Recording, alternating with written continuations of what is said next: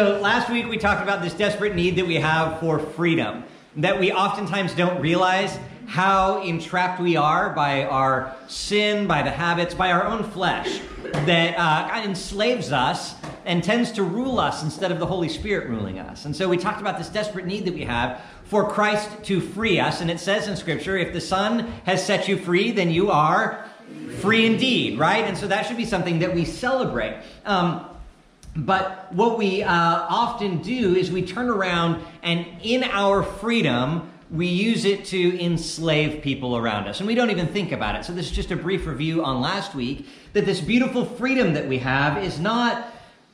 Is not just independent of other people. We are freed in Christ to become part of a community of free people that bear one another's burdens, um, that when we don't struggle with something, but someone else does, we use our freedom to refrain from doing that thing so that we don't cause someone else to stumble. Now, and this goes back to that idea of um, uh, Susanna Wesley, John and Charles Wesley's mother, had a definition of sin that read like this Take this rule whatever weakens your reason, impairs the tenderness of your conscience, obscures your sense of God, takes off your relish of the spiritual things. In short, whatever increases the authority of your flesh over the spirit, that thing is sin to you, no matter how innocent it might be. Um, so it might be that in your freedom, you can enjoy chocolate cake, right? To your heart's content, right? Yeah, yes, I'm getting thumbs up, right? And it's not an issue for you because you can stop eating chocolate cake and it's no big deal. You'll miss it, but you can stop. There may be someone close by to you who cannot eat chocolate cake without eating until they are sick, right? Now, it could be a numerous kind of any other things. I just used cake because that was the first thing that came to mind. But if you know you've got someone that is a close friend of yours that struggles with chocolate cake, and you have them over to your house, and you can eat chocolate cake, so you make chocolate cake, and there's chocolate cake there, what are you doing to your friend? Right? So we use our freedom and voluntarily restrain it for the sake of other people. This is beautiful in the body of Christ because over and over and over again in Scripture, it says that we are to bear with one another. That means that we wrap our arm around people, and where they are weak, we voluntarily become weak, right? We're not necessarily weaker, but we choose not to engage in whatever that happens to be. Now, this is what we're going to read today in the Scriptures um, when we get to Paul's talk about how we actually use our freedom and what the, the things that we actually do with our freedom for the sake of other people. So if you want to follow along, I've got the scriptures up here. We're going to start in verse 11 in 1 Corinthians chapter 9. And this is in the uh, English Standard Version this morning. If we have sown spiritual things among you, is it too much if we reap material things from you? And if others share this rightful claim on you, do we not even more? Uh, Paul is talking about the, the preachers and the ministers that serve among the church. If we are serving among you, do we not have the right to uh, expect payment, salary for uh, the things that we have done among you? Nevertheless, we don't make use of this right, but we endure anything rather than put an obstacle in the way of the gospel of Christ. Do you not know that those who are employed in the temple get their food from the temple, and that those who serve at the altar share in the sacrificial alt offerings? In the same way, the Lord has commanded that those who proclaim the gospel should get their living by the gospel. But I have made no use of any of these rights, nor am I writing these things to you to secure any such provision. I would rather die than have anyone deprive me of my ground for boasting.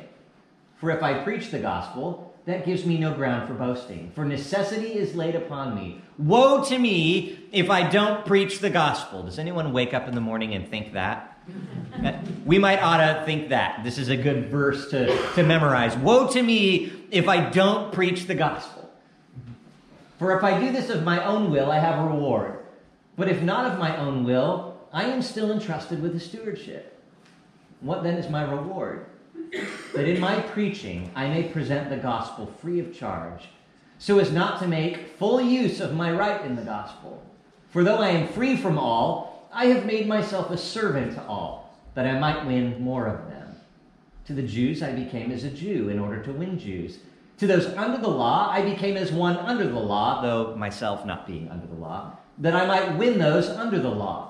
To those outside the law, uh, Gentiles, those who have not yet professed faith in any um, particular uh, God, uh, not being outside the law of God, but under the law of Christ, that I might win those outside the law. To the weak I became weak, that I might win the weak. In fact, I have become all things to all people, that by all means I might save some. And I do it all for the sake of the gospel, that I may share with them in its blessings. This is a beautiful description of how Paul uses his freedom. He has every right to demand things of the church, and he doesn't. In fact, he goes on to explain listen, the people who are um, working at the Jewish temple, they eat the meat you sacrifice. That's how they earn their living. Uh, the people who uh, sacrifice um, meat to the false gods, they get to eat of that meat as well. Um, I have the right to claim that, but I'm not going to because I want God to be my provision. I want to boast in Christ, and I'm going to sacrifice all of the rights that I have so that I can meet you where you are and claim nothing but God among you. And this is what Paul does with his freedom. Um, the first thing that's interesting here is that he made no use of his rights. Remember, Paul was a Roman citizen, right? He had the rights that came to him as a Roman citizen, and he chose not to use those at times.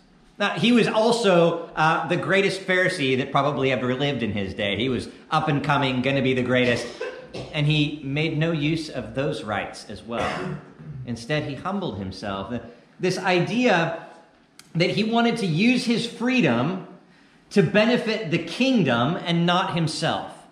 Um, in, in verse 15 is where he makes this point. Um, and let me flip there. 1 Corinthians 9, verse 15. I made no use of any of my rights we live in a world where we like to exercise our rights. We have them, we love them, we exercise them, even sometimes at the expense of other people, right? And so Paul here is saying, listen, if you know anything about me, if you've read my story, and he shares it in various other letters to different churches, if you've read my story, you know I have Roman rights, I have Jewish rights. Now I recognize that I am a servant of Christ, and therefore the freedom that I have to exercise rights within Christ far exceeds any other rights I would have had as a Roman citizen, far exceeds any other rights I would have had as a Jewish Pharisee. But I am choosing, though I have a ton of rights, not to use them. Because if I use them, it may damage my relationship with people. It may limit my ability to share the gospel freely. And what I want more than anything else, he says, is to share the gospel without any restraint. I cannot think of anything else but sharing the gospel. How did he phrase it? Um, that uh, uh, the idea is that I can think of nothing else but sharing the gospel. So he's laying all his rights aside, saying, I'll do whatever it takes if I can just share the gospel. He did not use his rights to seek the best accommodations in the town he was staying in. He did not use his rights to um, gain profit for his own pocket. He did not use his rights to do anything but find a place to preach the gospel. Paul had an immense amount of rights, and he made no use of them. What would happen if you woke up in the morning, and though you have rights as an American citizen. And though you have rights as in the freedom of Christ to do as you will, you chose, for the sake of the gospel, to not use your earthly rights. Okay? You have all kinds of freedoms to use, and you chose to lay them down for someone else so that you could reach and preach the gospel in a way you wouldn't have otherwise if you lived out your rights. We have the, the right, the freedom. We can drive to work, right? What if, what if you said, eh, I'm going to take the bus today so I can sit with people that I wouldn't ordinarily encounter for the sake of the gospel? Do I have a car? Yeah. Could I use the car? Yeah. Am I entitled to the car? I paid for it. Am I going to ride the bus to meet people that desperately need to hear Jesus? Am I going to choose to do that every day for a year so that it's not a one time encounter, but that so I start to build a relationship with the people who ride the bus at the same time on the same route every day out of necessity? What if we did stuff like that? What would, what would our city look like if we didn't make use of our rights, but we laid them aside for the sake of the gospel? Um, Paul continues in talking about this rights um, to go one step further. It's not just that he laid his rights down, but in verse 12, he makes this, this very interesting statement. Nevertheless, I, have not um, made use of these rights but instead, we endure anything rather than put an obstacle in the way of Christ. Um, he made no use of his rights, and he willingly endured anything. As far as I'm aware, in the English language and, and the language this was written in, the word anything means anything, right? So, what you're saying, Paul, as I understand him to say, I would endure a grab bag of mystery problems willingly so that I can continue to preach the gospel and Christ be glorified. And if you've read Paul's story anywhere in the New Testament, you realize, oh man, he endured the grab bag of like reach your hand in and draw a problem out and and experience that problem and then for the fun of it stick your hand back in the bag and draw something else out and continue to preach the gospel while you are shipwrecked right while you are arrested right while you are beaten and all the meanwhile saying yes jesus yes i will do this and do this again for the sake of the gospel of Christ. Willingly endure anything. You have freedom in Christ to walk away from things that might cause you trouble. And we do it, right? Mm, that road looks a little troubling. I don't really feel like talking to that person today. That person wants me to pray for them, but oops, I forgot, right? We have the freedom to do that. But Paul shows us by example, he uses his freedom to actually be inflicted by suffering for the sake of other people. And he would do it again and again and again and again and again until the day Jesus took him home. Because woe to him if he can't preach the gospel. And to him, preaching the gospel meant putting himself in a place of struggle he was going to constantly be up against um, the adversaries of the day, the people who said, We don't want you preaching Jesus. Just because he could avoid something didn't mean he did avoid something. He continues to say in other places, All things are permissible, but not all things are beneficial. And that doesn't mean for him, right? All things are permissible, but not all things are beneficial to the kingdom of God. So it might not be beneficial for his body, but it was beneficial to the kingdom of God. Therefore, he went ahead and did it. He willingly endured hardship. What would happen if we willingly endured hardship for the sake of Jesus in our day to day life? That we didn't live our day to day lives to make sure that we felt comfortable, right? That we didn't live our day to day lives um, uh, for our own benefit, right? But we lived our day to day lives with the one idea that whatever I do, I will preach the gospel. Whoever I run into, I will speak the name of Jesus. Whatever situation I encounter, I will praise Jesus loudly, publicly, and often, even if it means I lose my job. Even if it means I lose some friendships. Even if it means people look at me and walk to the other side of the street because they don't want to talk to that crazy person about Jesus. But what if we lived that life and someone listened and someone heard and someone submitted to Christ and someone gave their heart and life to Christ? And then they got in on this idea that I could do whatever I want, but I want people to know what I have. And so they started sharing and living a life of, come what may, I'm going to talk about Jesus. Come what may, I'm going to build relationships with people that other people wouldn't build relationships with. And it may mean that I put myself in some weird situations, but for the sake of Jesus, I have to preach the gospel. And people think that when we read this passage, that they can excuse themselves from it because they're not called to full-time pastoral ministry, right? Because Paul was called to full, full-time vocational ministry, uh, and I was called to full-time vocational ministry, kicking and screaming, mind you, right? Not what I had in mind for my life. However, I resonate with Paul when he says, Woe to me if I cannot preach the gospel. And not just from this platform, right? Um, but scripture tells us that we are all priests in the kingdom of God, which means every single one of us should carry this burden of woe to me if I cannot preach the gospel today.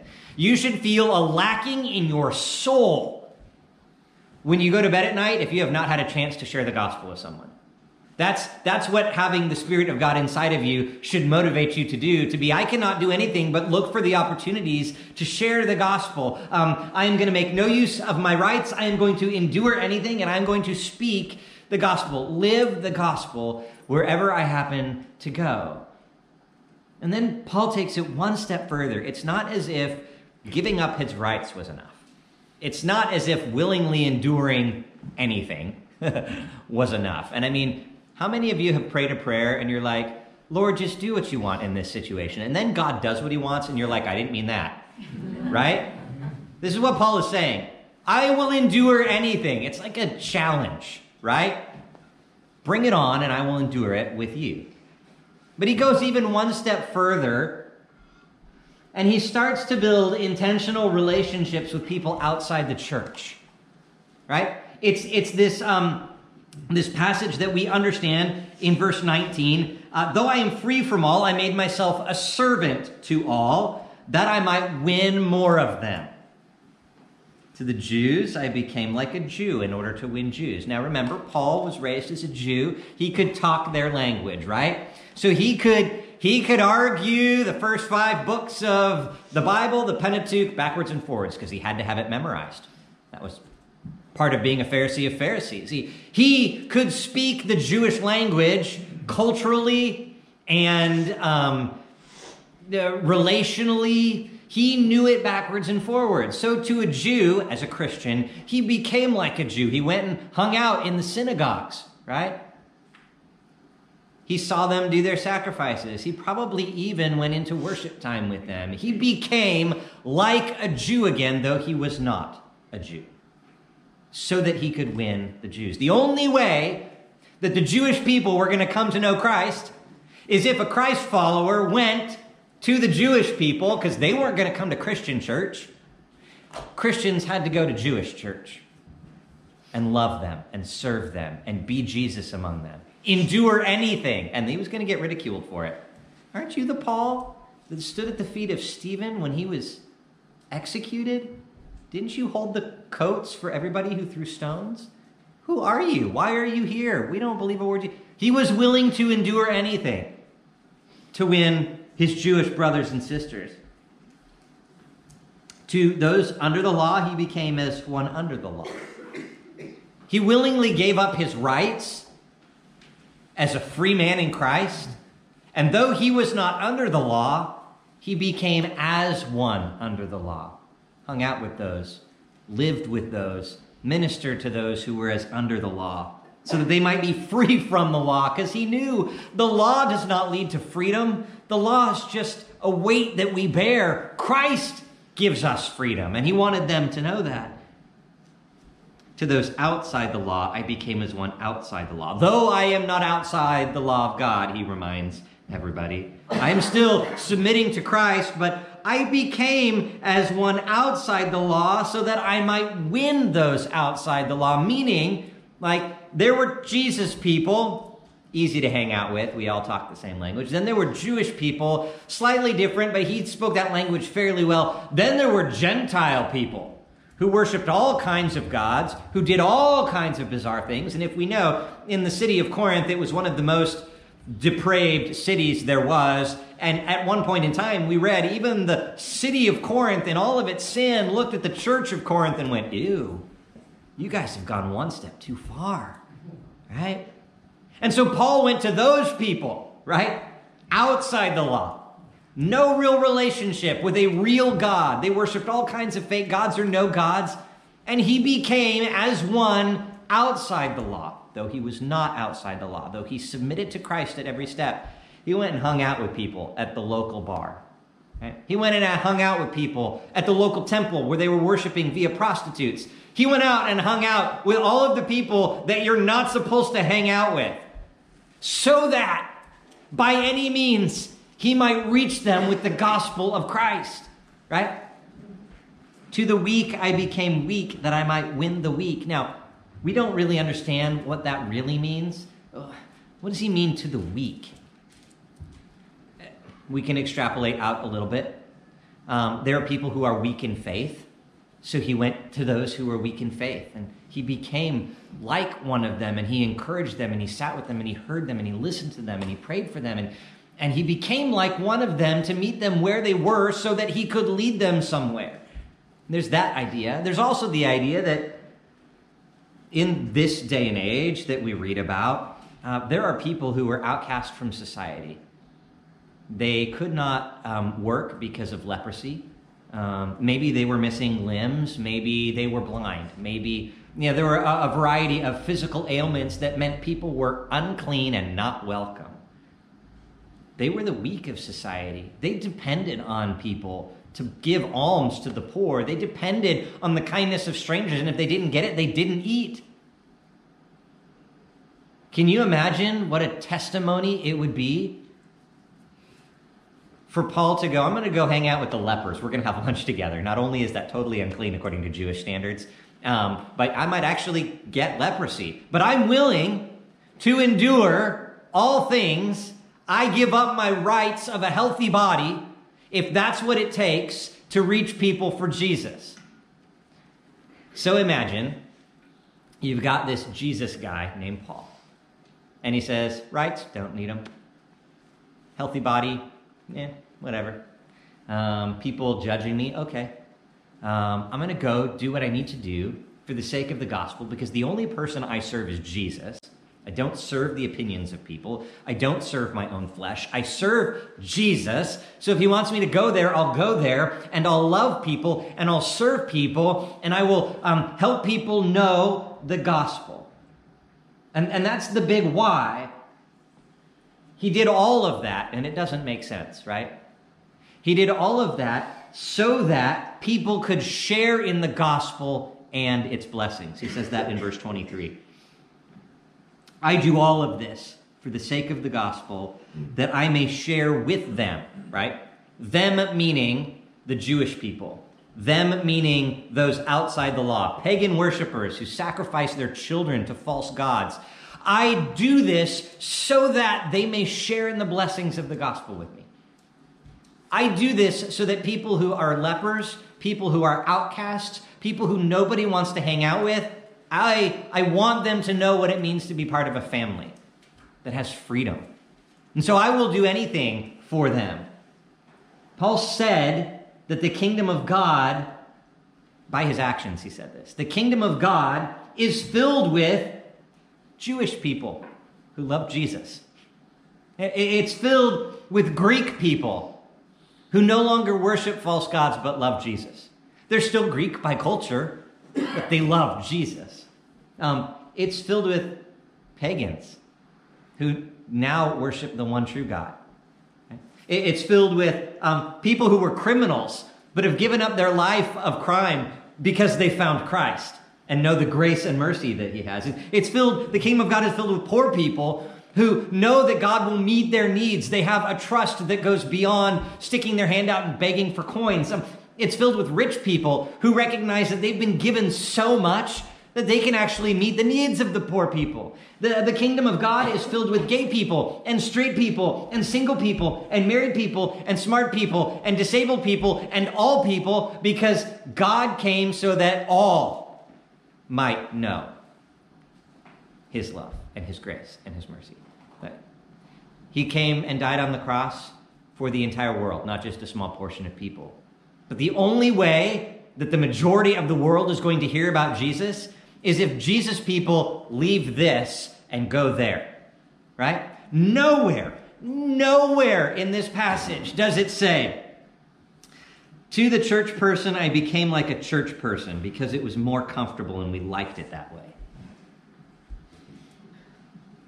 But what do we do on a day to day basis? When you look at church growth trends in the United States, you want to know what they are? Transitional growth, not transformational growth, meaning the bulk of the congregations around the United States are made up of church people that have come from other churches. And that when they don't like what the preacher says or what the music sounds like or the ministry or whatever, they go to another church. To the church people, I became like church people to win them to my church ministry so that we could have more people in our seats so that we feel better about our church and we can have better potlucks. it's funny, but it's true, right? And, and we don't want that, right? I mean, we want people to come to Jesus. And that means church people have to become like Jewish people, or Catholic people, or Mormon people or people who don't have a faith, or hang out at the bars. You, you don't become an alcoholic, you drink Coke, right? But you hang out where people will never come to church, right? You go to the people, right? This is the great example we have, right? That um, in Jesus, uh, and if you want to flip, you can flip to Philippians. Flip to Philippians just a few a few a few pages ahead um, of where you are. Philippians chapter 2 like it's all well and good that we think paul he had this great experience with jesus on the road to damascus. He's kind of different than the rest of us right? I mean he met jesus face to face. He went blind. Then he saw again. Just had a special calling for his life. Clearly not Clearly not what he has in mind for me. I have not had that same kind of experience, so I kind of excuse myself sometimes from the example Paul sets. And when he says, follow in my example, I kind of go, pick and choose, right? Exercising my freedom as I want to. But we really can't get around it when Jesus does this, and our whole life as Jesus people is supposed to be fixated on the author and perfecter of our faith. And so when we read in Philippians chapter 2, verses 3 through 8, it says this Do nothing from rivalry or self conceit, but in humility count others more significant than yourselves. He gave his life for us, right? In a very real sense. Let each of you not only look to your own interests, but to the interests of others. Have this mind among yourselves, which was in Christ Jesus, i.e., um, think like Jesus thought Speak like Jesus spoke. Do what Jesus did. That that bracelet from the early 1990s, WWJD, what would Jesus do? Right? Yeah, yeah, it's, it's right here in the passage. Like have this mind among yourself which was in Christ Jesus. Do what Jesus did, right? This is what Jesus did. He was in the form of God, but he didn't count equality with God something to be grasped at, something to be held on to tightly. So instead, he gave up his rights as God, and he made himself nothing, and he took on the form of a servant. Then he was born in the likeness of man. And being found in human form, he humbled himself and became obedient to the point of death, even death on the cross. Now, now get this. In verses 5 and 6, Have this mind among yourself, which is in Christ Jesus, who was in the form of God, but he did not count equality with God something to be grasped at. He gave up his rights as God for a period of time. He walked the face of the earth, and people didn't worship him like he would and deserved to be worshiped in heaven, right? Um, people persecuted him, yelled at him, spit at him, made fun of him, eventually arrested him and beat him, uh, beat him and, and murdered him uh, completely unfairly.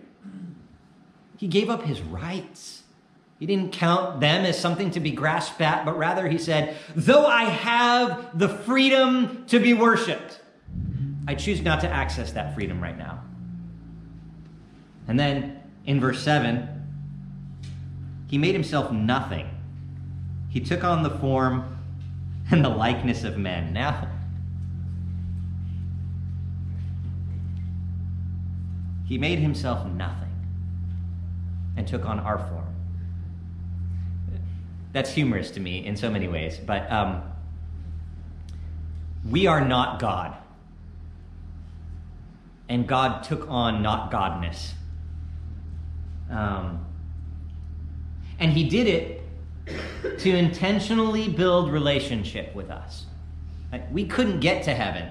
We weren't going there. And We had a directly different trajectory. and he said, Well, um, I'm going to go build relationship with them. I'm going to go where they are. They can't get to me. I'm going to go hang out with them. And he didn't just come to earth and hang out in general, but he came to earth and he hung out with tax collectors. He chose the worst of the worst of us and hung out with them. You know, because that gives us hope. If God loves those people, he can love me, right? Because at least in my own mind, I'm not the worst of the worst. Um, he hung out with prostitutes. He didn't condemn them. Adulterers didn't condemn them. Lepers healed them, touched them. You didn't do that, right? He hung out with Samaritans. You didn't do that as a Jewish rabbi. And he did it all because he loved them. He, he wanted to build intentional relationships so that they could see the hope in him. And then in verse 8, it continues Not only did he give up his rights, not only did he intentionally build relationship with non Jesus people, because at that point there weren't very many Jesus people. Um, then he said this, and then being found in human form, right? The human form that hurts when you stub your toe. He humbled himself even further by becoming obedient to the point of death, even death on the cross. This is where he was willing to endure anything for the sake of the gospel, so that by any means he might share with us in the glory that is to come. He had the freedom to say no to the cross. Um, he could have done it in the wilderness when his ministry first began. You can read about it in, um, I think it's Luke chapter 4, where the devil tempts him. It says, you can, have the, you can have the kingdoms, the devil says. You can have all the kingdoms if you'll just bow down and worship me right now. You won't have to do the cross thing. And Jesus said, nah.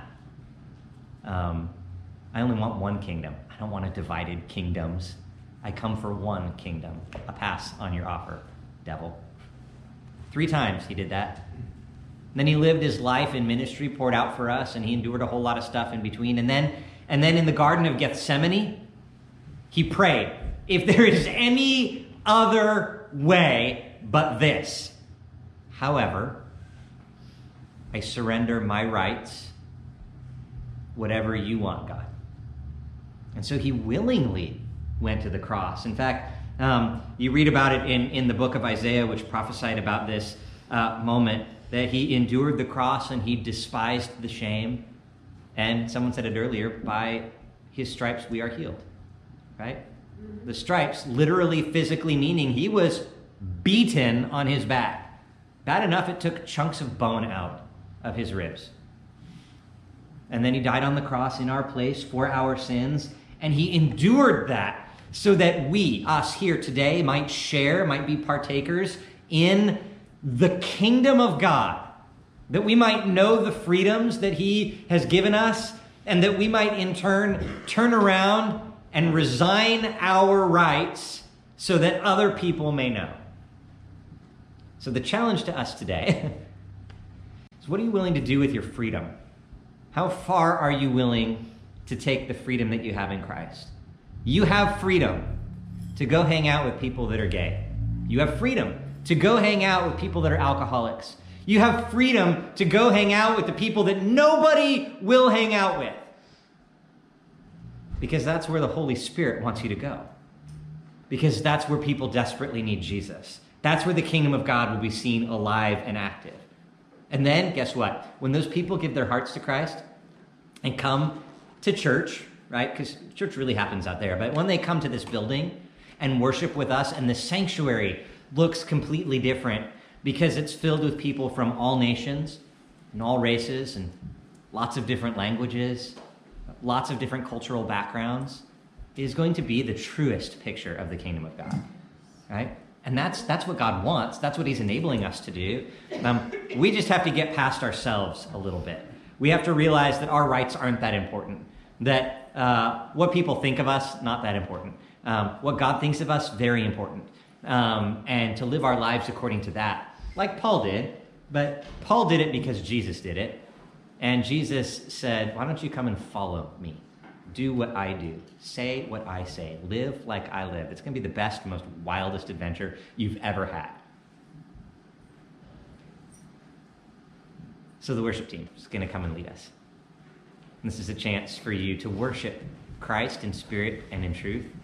To come partake of the elements here, we have a handful of uh, communion elements that are available for you if you so desire to partake in the body and the blood of Jesus, which was poured out for you willingly so that you might have the freedom to go do likewise. So if, if you so desire, you can come partake during worship. And if you would like to stay in your seat, you can partake there as well of the Holy Spirit, which is poured out towards you. But whatever you do, don't not engage Christ this morning. This is the time when God would say, I want to enable you to go do what you thought you couldn't do for the glory of God and the good of mankind. Amen? Father, we are so thankful for you this morning in the ways that you've loved us and served us and given us exactly what we've needed, exactly when we've needed it. We want nothing more than to serve you. So help us now, Father. Hear your voice, receive boldness from you, and a clear mission that we might go to those who are fill in the blank and become like them so that they may know the love of Christ. Fill us, empower us, and give us a bunch of joy on our way. And we pray this in your name. Amen.